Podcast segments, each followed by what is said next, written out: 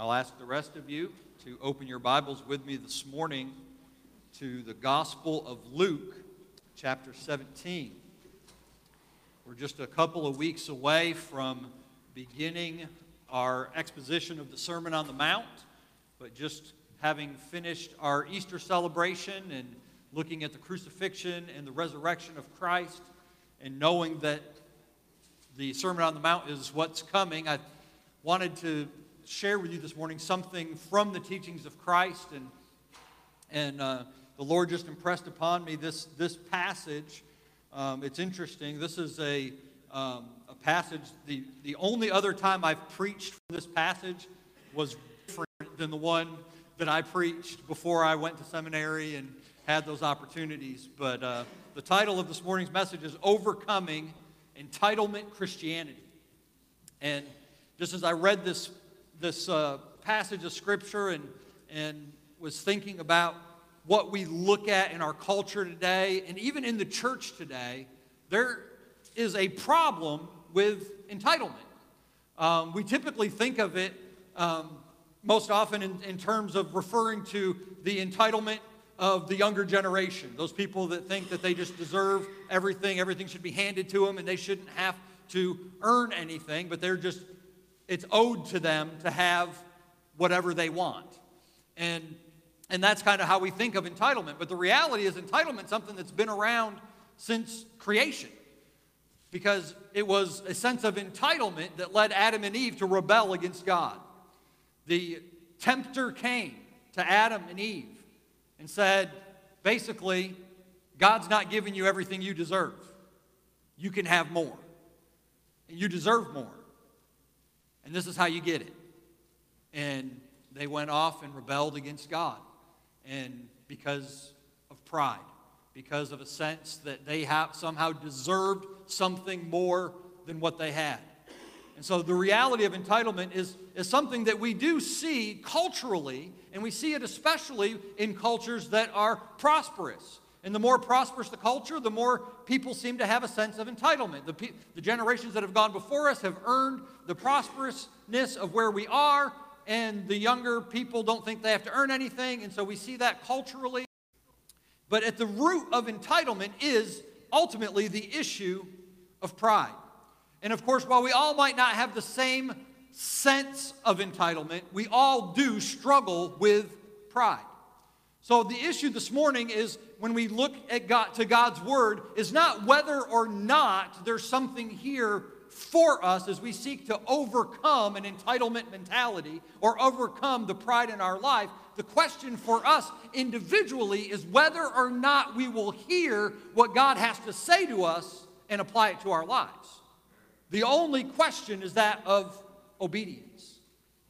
You see, as Christ is teaching his disciples at the end of chapter 16, he, he gives this most, the, one of the most, I think, one of the best descriptions, rather, of, of the idea of this is our only chance for salvation. At the end of chapter 16, we have the story of the rich man and Lazarus. And, and Jesus gives the, he tells about how the rich man, or how Lazarus uh, sat at the rich, rich man's door begging for scraps while the dogs came and licked his sores. And it says both the rich man and Lazarus died, and the rich man was, was carried off to Hades, and the, the Lazarus was taken to heaven, essentially. He was taken to heaven, and, and Lazarus, or, or the rich man cries out to, to Abraham in heaven, and he says, Abraham, send Lazarus to cool the, the burning of my tongue as I'm here in this torment. And Abraham says, It's no good. He can't, he can't go from here to you, and you can't come from there to us. There's a great gulf between us that no one can cross. And he says, Well, send him then to my brothers. I have five brothers who are still alive so that they don't come to this terrible place. And Abraham says, They have Moses and the prophets. And he says, Yes, but if someone were to come to them from the dead, they would listen. And Abraham says, if they're not going to listen to the word of God, they're not going to listen to someone even if they rise from the dead. There is an, an obstacle to faith, which is in unbelief. People that don't want to believe, people that are opposed to the very premises of Scripture are not going to be convinced by simple arguments. They're not going to be convinced by even experience. You think about the life of Jesus as he walked this through the world, right? And he's performing miracles. And those that opposed him, right? The religious right, the, the Pharisees and the, and the, the powers in the religious order of the Jews of that day, they opposed Christ, right? Why? Well, because he taught things they didn't agree with. He threatened the power and authority that they had. They didn't try to deny the miracles that he performed, they couldn't. They knew he performed miracles. In fact, they feared the people because he performed miracles and the people were following after him. And then what happens? When, when Jesus is raised from the dead, do the Pharisees believe in him because he's raised from the dead? No, they try to cover it up. They say, well, we can't have people, we can't let this word get out. We got to make an excuse for to try and explain away the resurrection. So it's not, so even though someone was raised from the dead, they still wouldn't believe. Why? Because of pride. Because pride is the opposite of faith. Pride keeps us from following Christ. Pride keeps us from being all that the Lord desires for us to be, both individually and corporately as His church. Pride, entitlement, finds its way into the body of Christ because we have a tendency in our humanness to think that we know better than everybody else. We have a tendency to think, well, if they would just do it this way, things would be better. We have a tendency to think, well, if I if I could just if I could just have it my way, that this would be better than the way that it's going on. And the problem is is that none of us have all the answers. Okay? The second problem is not all of us are called to the same positions of authority and within the body of Christ in order to say how things are done. Right? We all have input, but we're not all called to the same position. We're not all given the same responsibility. It's really easy to say how things would be, should be done when it's not your responsibility to make sure it gets done. Right? How often do we criticize the way the government does things because we don't like the way things are done and we think, well, if they just did it this way, but you know, we don't have the responsibility or the authority to carry out, so it really doesn't matter, does it? But when it, the, thing, the thing is, is when it becomes your responsibility, your perspective changes. Because all of a sudden you recognize your weakness to actually affect change in so many ways. You sometimes you see clearly the way that you ought to go, but there's the obstacles that are in the way that you don't see otherwise. But we all have that tendency to want things our way. And the, the reality is, is when we consider the church, that the church will never be this side of heaven exactly the way we want it to be. Why? Because everybody wants something a little bit different, right? But it's not going to be the way we want it to be. People will let us down, they will disappoint us, we will be hurt and discouraged. And largely, we're hurt and discouraged in those circumstances because of our own pride, because things aren't going our way. But we cannot let pride keep us from doing all that we can to serve the Lord in His church and in engaging others with the gospel. And that's this issue of pride that Jesus addresses on the heels of this teaching about unbelief and, and the need for salvation. That on the heels of that, Jesus attacks the pride of the disciples as he gets into Luke chapter 17. Would you stand with me this morning in reverence to the reading of God's inerrant and sufficient word? Luke chapter 17, beginning in verse 1 he said to his disciples, It is inevitable that stumbling blocks come. But woe to him through whom they come. It would be better for him if a millstone were hung around his neck and he were thrown into the sea than that he would cause one of these little ones to stumble. Be on your guard. If your brother sins, rebuke him. And if he repents, forgive him. And if he sins against you seven times a day and returns to you seven times, saying, I repent, forgive him. The apostles said to the Lord, Increase our faith. And the Lord said, If you had faith like a mustard seed, you would say to this mulberry tree, Be uprooted and be planted in the sea, and it would obey you. Which of you, having a slave, plowing or tending sheep, will say to him when he has come in from the field, Come immediately and sit down and eat? But will he not say to him, Prepare something for me to eat, and properly clothe yourself and serve me while I eat and drink? and afterward you may eat and drink. He does not thank the slave because he did the things which were commanded, does he? So you too. When you do all the things which are commanded you, say, We are unworthy slaves. We have done only that which we ought to have done. Heavenly Father, we thank you for the words given to us this morning. I pray, Lord, that you would take these words and apply them to our life, that we might recognize our position before you. We are your slaves, bought with a price, the blood of Christ, purchased for the purpose of serving and glorifying your great and holy name. May you teach us, Lord, to overcome pride, that we might be more effective in our service to you. In Jesus' name we pray. Amen. Amen. You can be seated.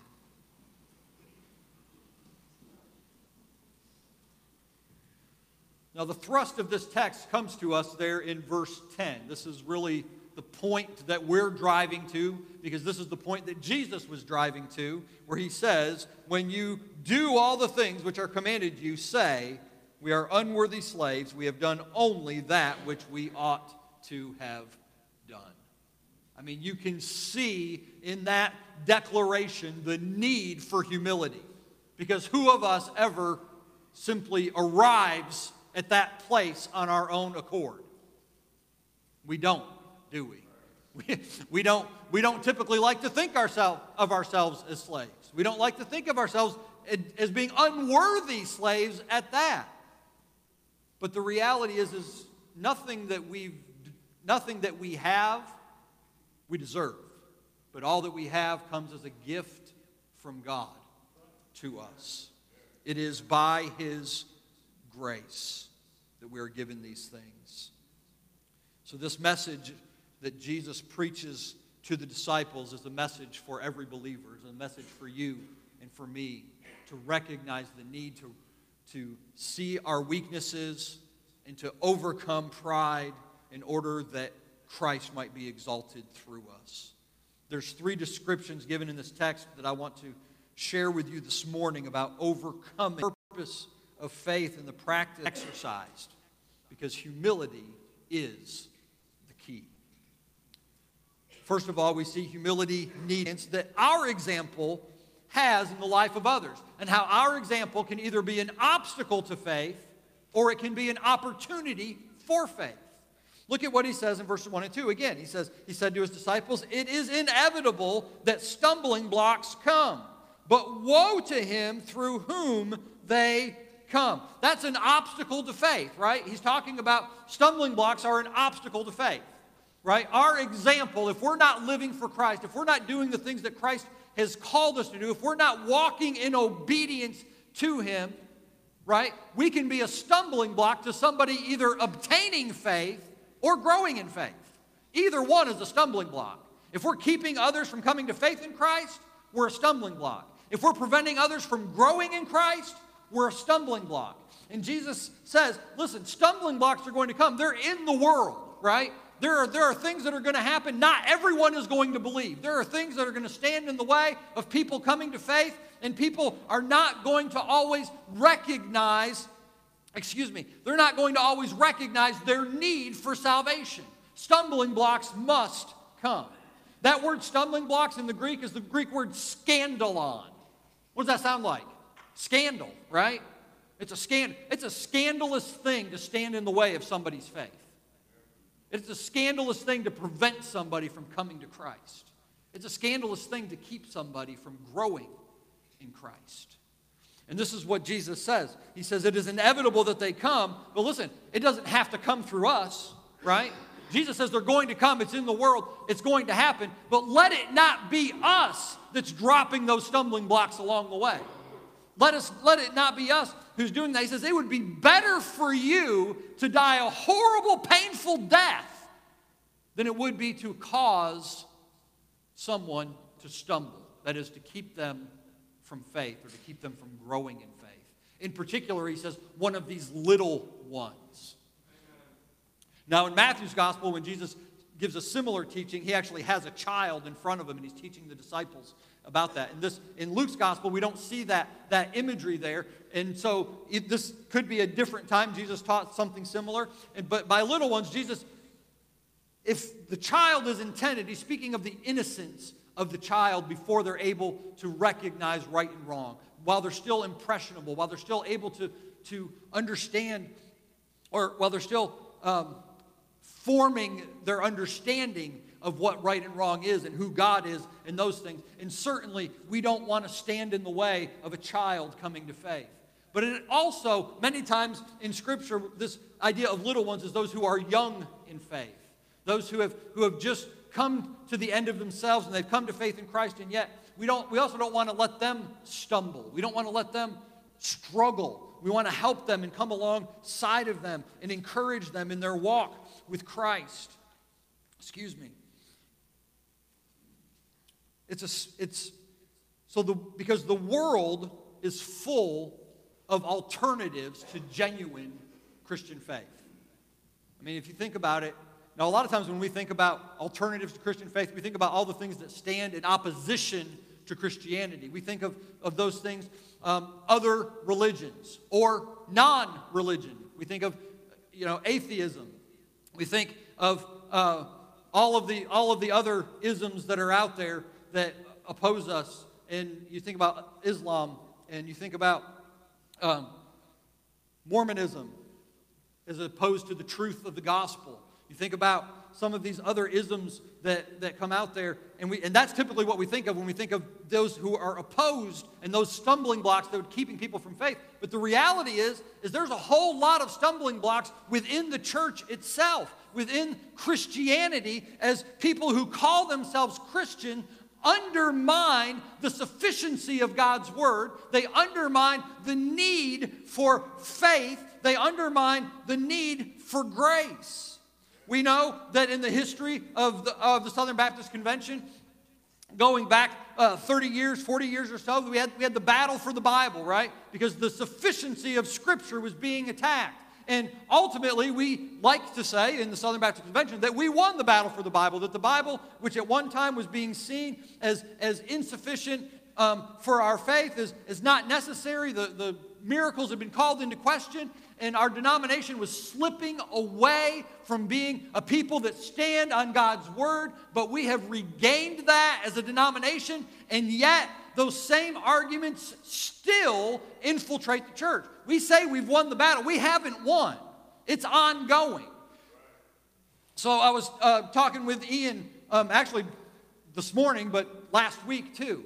And there is um, ongoing discussion on, online on, on some of these forums and stuff. And, and there's people that are, that are getting on there and they're accusing, they're accusing believers. Listen, they're accusing believers who uphold this as the Word of God, the all sufficient Word of God for what we need for faith and practice. They accuse us of worshiping the Bible as opposed to worshiping Christ. Listen, apart from this, you don't know Christ. Apart from this, you can't follow Christ. Listen, we don't, we don't worship the, the pages in a leather bound book. We worship the God who spoke them into existence but it is through them that we know Him. It is through them that we grow in Him. Apart from the Word of God, you can't know the Word of God, who is Christ. And not only can you not know him, and one of the, the, discussion we had this morning was this one person was saying, well, the Bible is just meant to point us to Jesus, but once you get there, you don't know, you don't need the Bible anymore. Well, how is that even possible? How can I grow in my knowledge of Christ apart from God's Word? Just because I get to Him doesn't mean I know all I need to know about it. Just because I get to Him doesn't mean I can be obedient to Him because I don't know all the things that He taught. How do I know those things? From the Word of God. And so there is oppositions and obstacles even within the Christian church that we need to overcome.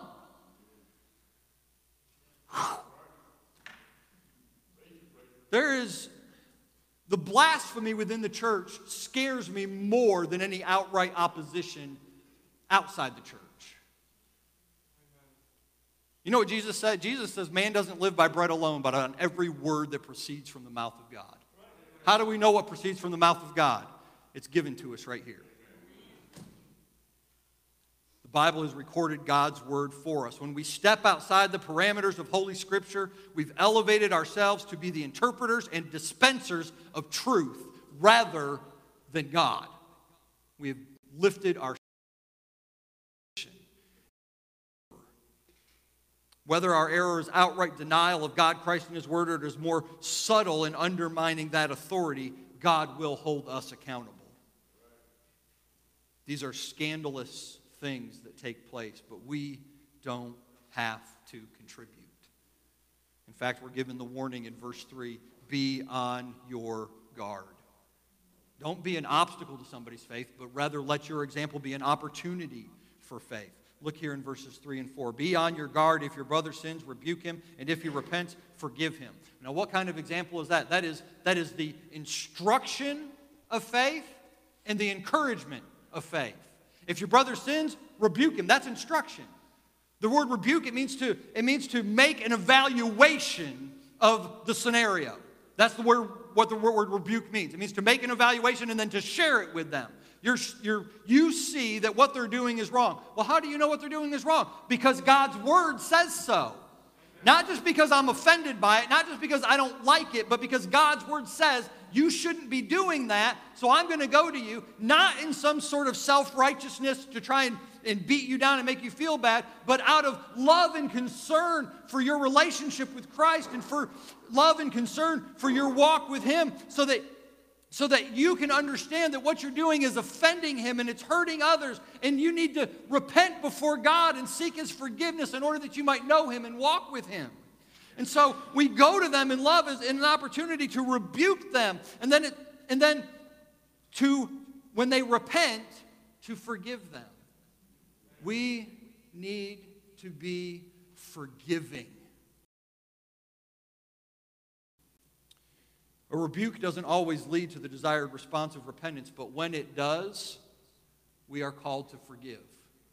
Not just once, not just seven times in a day, which is the actual numbers we're given here. The idea is an unlimited number of times. It's as often as they are willing to repent, so we must also forgive. Forgiveness is hard. Say, well, you don't know what they did to me. You don't know how they hurt me. Listen, nothing that anybody has ever done to you is worse than what you have done to God. We forgive because Christ forgave us. 1 Corinthians 13 5 reminds us love keeps no record of wrongs. We need to forgive because we're not to hold, we're not to hold on to unforgiveness. We're not to be let a root of bitterness take hold in our heart, but we forgive because Christ forgave. And forgiveness isn't about whether or not someone deserves it, it's about trusting Christ to deal with it. Warren Wiersbe writes It takes living faith to obey these instructions and forgive others. Our obedience in forgiving others shows that we are trusting God to take care of the consequences, handle the possible misunderstandings, and work everything out for our good and His glory. Our obedience to Christ serves as an example for others to follow as we live out the Word of God in their presence. Our example is so important. Whether our example serves as an obstacle to faith or an opportunity to faith, people are watching us because we profess Christ. The Apostle Paul says it this way in 2 Corinthians 2 15 and 16. We are a fragrance of Christ to God among those who are being saved and among those who are perishing. To the one, an aroma from death to death. To the other, an aroma from life to life. And who is adequate for these See, our example is hugely important because we're, we are, as followers of Christ, We are either helping believers grow in faith, leading other people to faith, or we are a standing testimony that their rebellion will lead to judgment. And the question that Paul asks at the end of that who is adequate for these things? None of us are in and of ourselves. I think the, the, apostles recognize that. In fact, as Jesus is teaching in this passage, look at what they say in verse number five. This is their response. He says, The apostles said to the Lord, Increase our faith. They knew they weren't adequate for the things that Christ was calling them to do. They knew that they didn't have it in them. They knew that they needed something more than, than what they had. This is the, the, the purpose of our faith is to increase our faith. This is that the disciples in this moment of teaching have recognized their need, their weakness, and have cried out for Christ to interfere or to intercede and to interfere with their lives. This is, they, they found in this moment humility. They recognized the need and they found it in their response. This ought to be the response of every believer. Every believer ought to be regularly praying before God, increase my faith. You know, I'm reminded of the um, account in, I think it's in Mark's Gospel, in Mark chapter 9. A father brings his son to the disciples to be healed. And this son had been thrown into the water, thrown into the fire, and the disciples were not able to cast out the demon that was afflicting this child. And so they bring the child to Jesus, and, and the father says to Jesus, He says, If you can do anything, take pity on us. And Jesus says, If you can. Anything is possible for the one who has faith, for the one who believes. And I love the Father's response in Mark 9 24. The Father says, I believe. Help my unbelief. This is where we find the disciples. They're in that same, that same circumstance. They recognize, I, I have faith, but help me in the weakness of faith. I, I believe, Lord, but my unbelief is getting the best of me in this moment. I need you to strengthen me. This is the presence of humility. The purpose of our faith is to drive us to humility, to, to find that place and where we recognize our utter dependence on Christ. And then Jesus responds in, in verse 6. He responds to this declaration that the apostles make increase our faith. And he says, If you had faith like a mustard seed, you would say to this mulberry tree, Be uprooted and be planted in the sea, and it would obey you. Now, this is one of those passages in Scripture that is taken out of context and used by prosperity preachers in all the wrong ways. Okay? Listen. This passage, first of all, let me ask you how many recorded instances in history do we have of trees being uprooted and planted in the sea by men of faith? None right? It, did, didn't happen. Why? Because that wasn't the point. That wasn't the point that Jesus was saying, so that we would have the, the power to control nature and to do these things. The, the point that Jesus was saying was listen, if you follow me, if you pursue the things that I'm telling you to do, you can do anything that I've given you to do in the power that I'll give you to do it. Because that's what faith is. That's faith. Faith is saying, I trust God to do what he said he's going to do and to empower me to do what he's told me I need to do. And so that's the point. I think, is there a literal side to what Jesus is saying? Well, I, I think, first of all, I think it, it is meant to be hyperbole, but at the same time, Jesus did some amazing things. I mean, he defied nature. And, I, and well, for that matter, Peter did too. In a moment of faith, Peter walked on water with Jesus. So there, there, is, there is a sense in which, in which faith, completely dependent on God, overcomes even the natural laws that we experience each and every day. Why don't we see that kind of faith doing those kind of things more often? Why? Because immediately, if we were to do those kind of things in which we were overcoming the power and the laws of nature, we would immediately think that we had done it and our eyes would come off of God and back onto ourselves. And so there is a weakness within us that keeps us from accomplishing those types of things. You think about the, some of the men of great faith in Scripture. And I'm sorry, I'm trying to get to the main point here, y'all, but some of the great men, think of the Apostle Paul. Now, first of all, Apostle Paul's great testimony. Here's a guy who was an obstacle to faith, right? But God says, you know what, I'm going to use him. And so God confronted him in his sinfulness and converted him and changed him and began to use him. And then here's Paul, probably one of the great examples of faith, wrote half of the New Testament, and he's, and he's going around the world and he's preaching the gospel and he's, and he's overcoming and he's healing people and he's raising them from the dead and he's doing all these things. And, and, and yet, when it came to his own ailments, it wasn't about having enough faith. Paul prayed to God that the thorn in the flesh might be removed, and he prayed three times, and God says, No, my grace is sufficient for you. I'm not taking it away. You're just going to have to endure it. So it's not always a matter of faith. Now, we all need faith, right?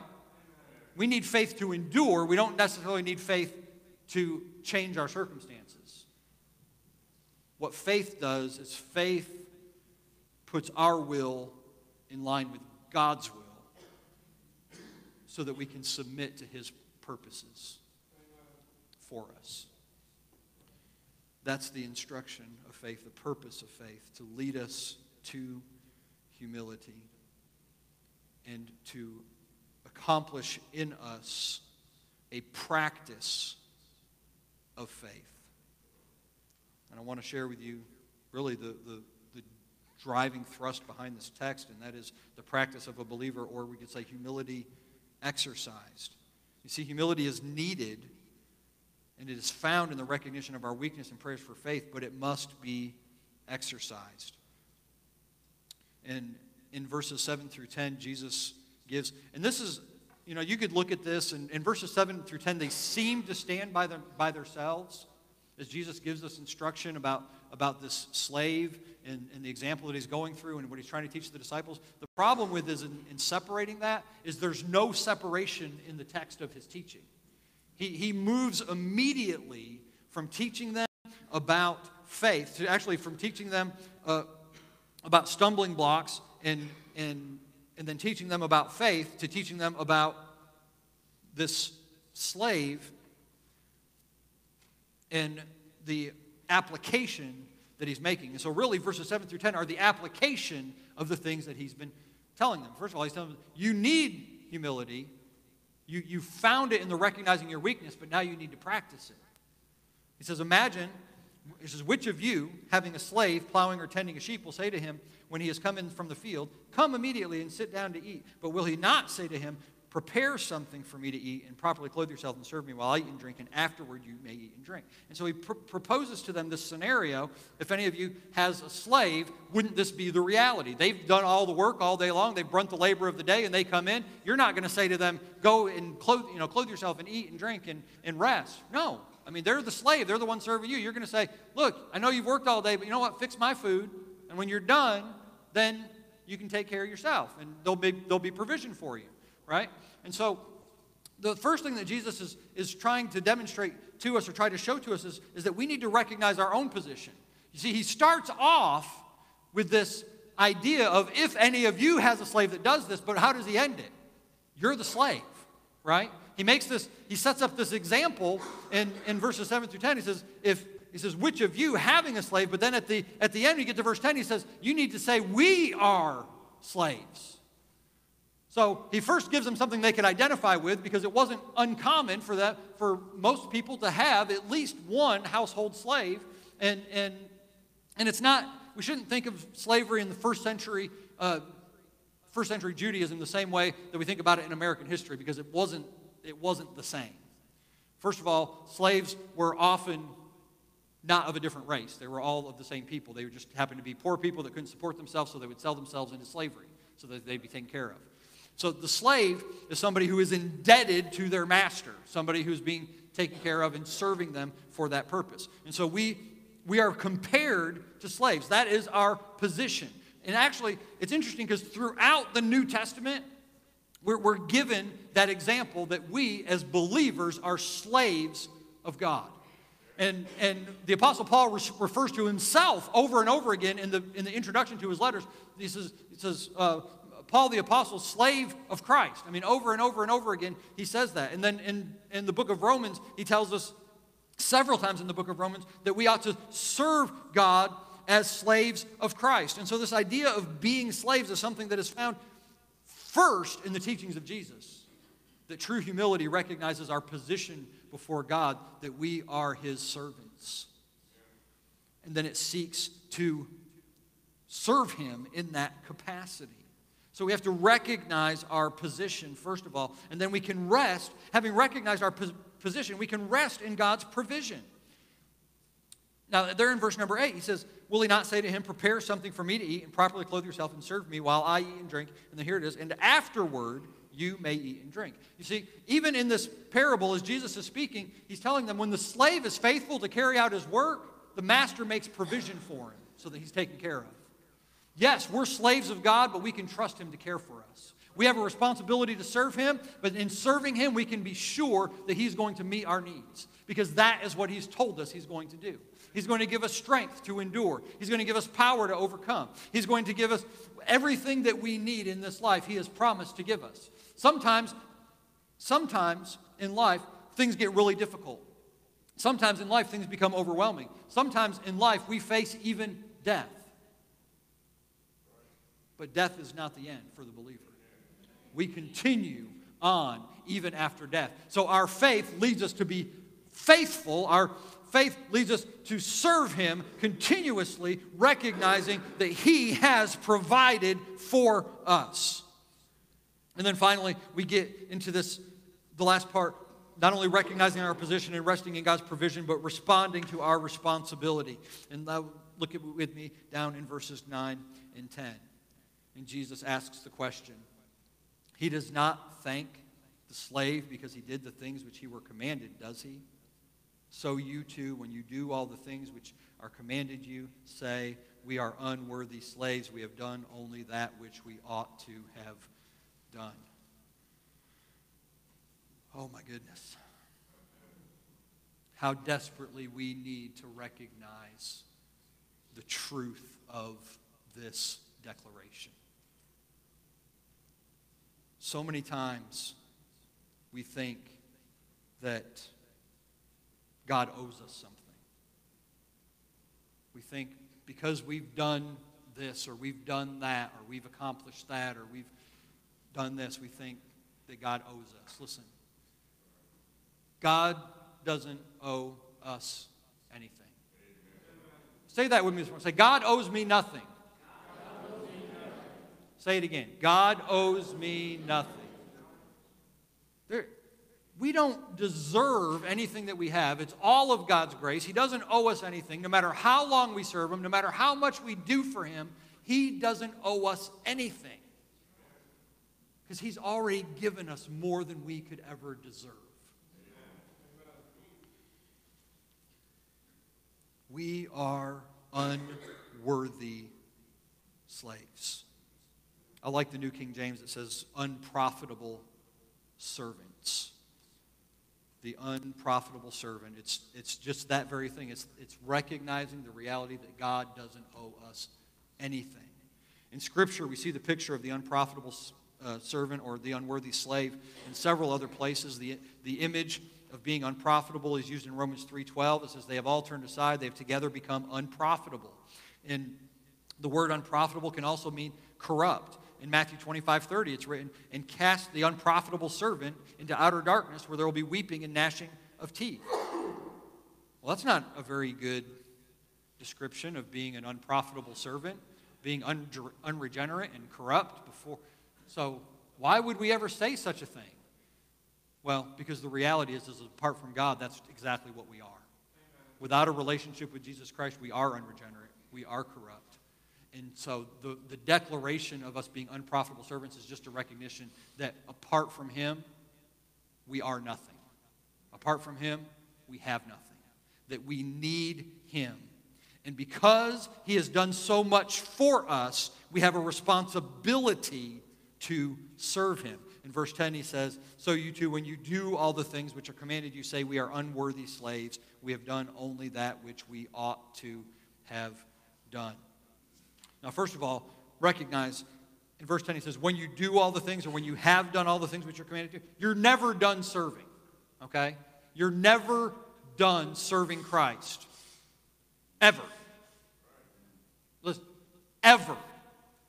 You, even when you get to the end of this life, you're going to serve Him in eternity. But listen, don't give up now. You've got eternity ahead of you. Don't get out of practice. We have a tendency to get to a certain point where we think, well, I've done enough, I've done my time, I've done my share, and I'm just gonna, I'm just gonna wait it out. No! Listen, this life is preparation for eternity. We need to serve Christ now in all that we do so that He can be glorified through us. The New King James puts it this way He says, We have done what was our duty to do.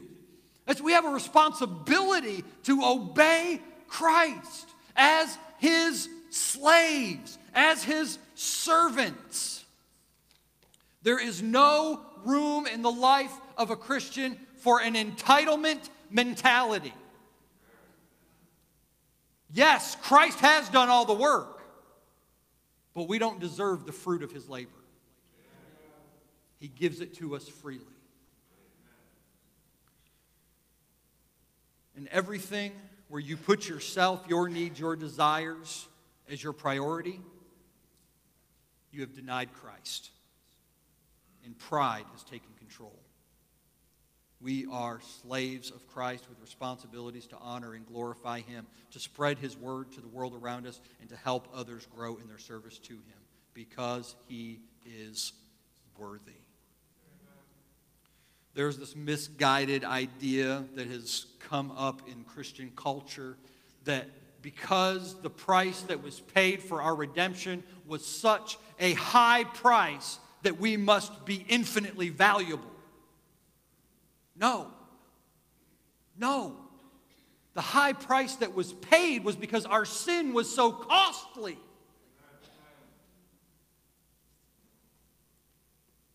Our sin costs so much.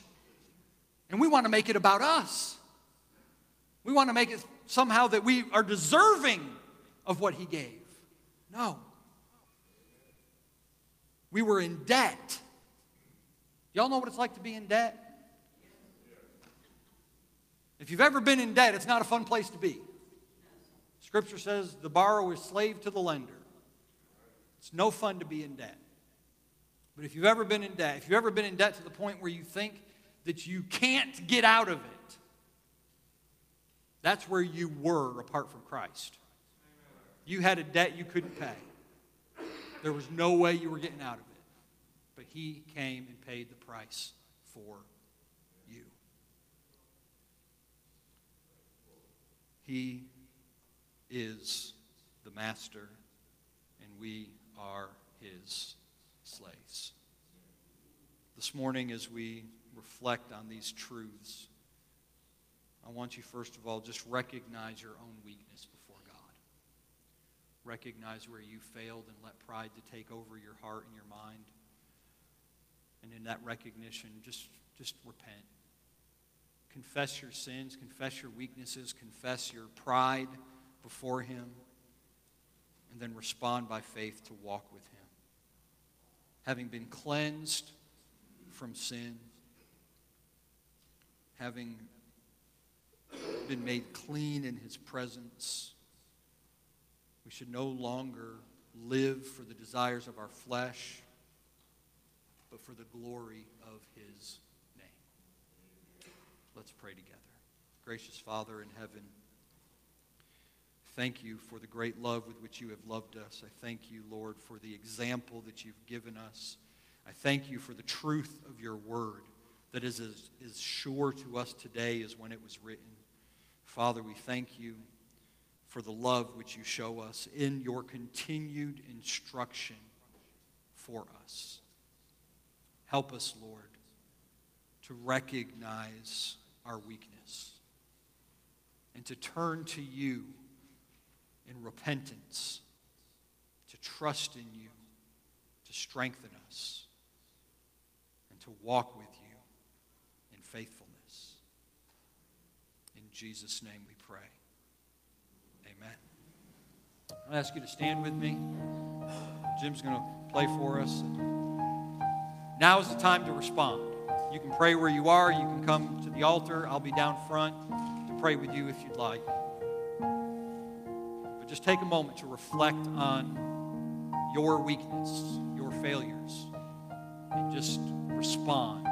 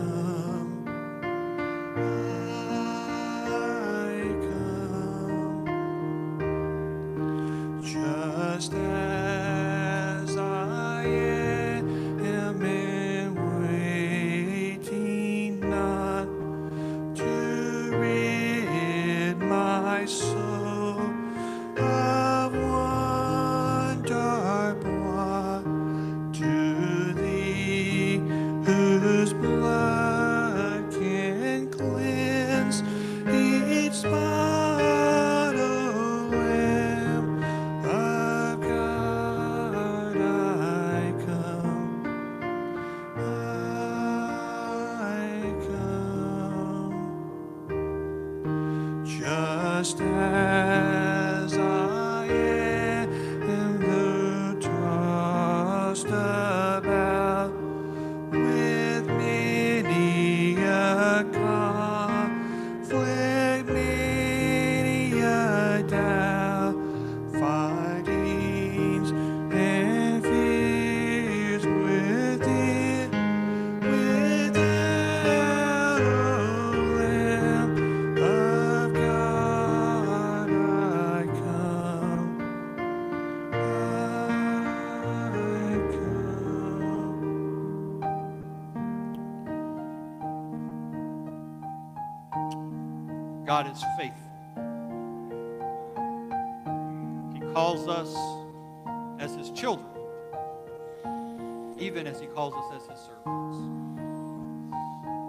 Are servants, but we come to him as Father. His love is infinitely greater than we could ever deserve. But he gives us responsibility to follow, to serve, to make much of him. I pray that as you go out today, that you would be convicted of your need for Him in all that you do. We're going to have, we have a special called business meeting. We're going to convene in just a few minutes, but I want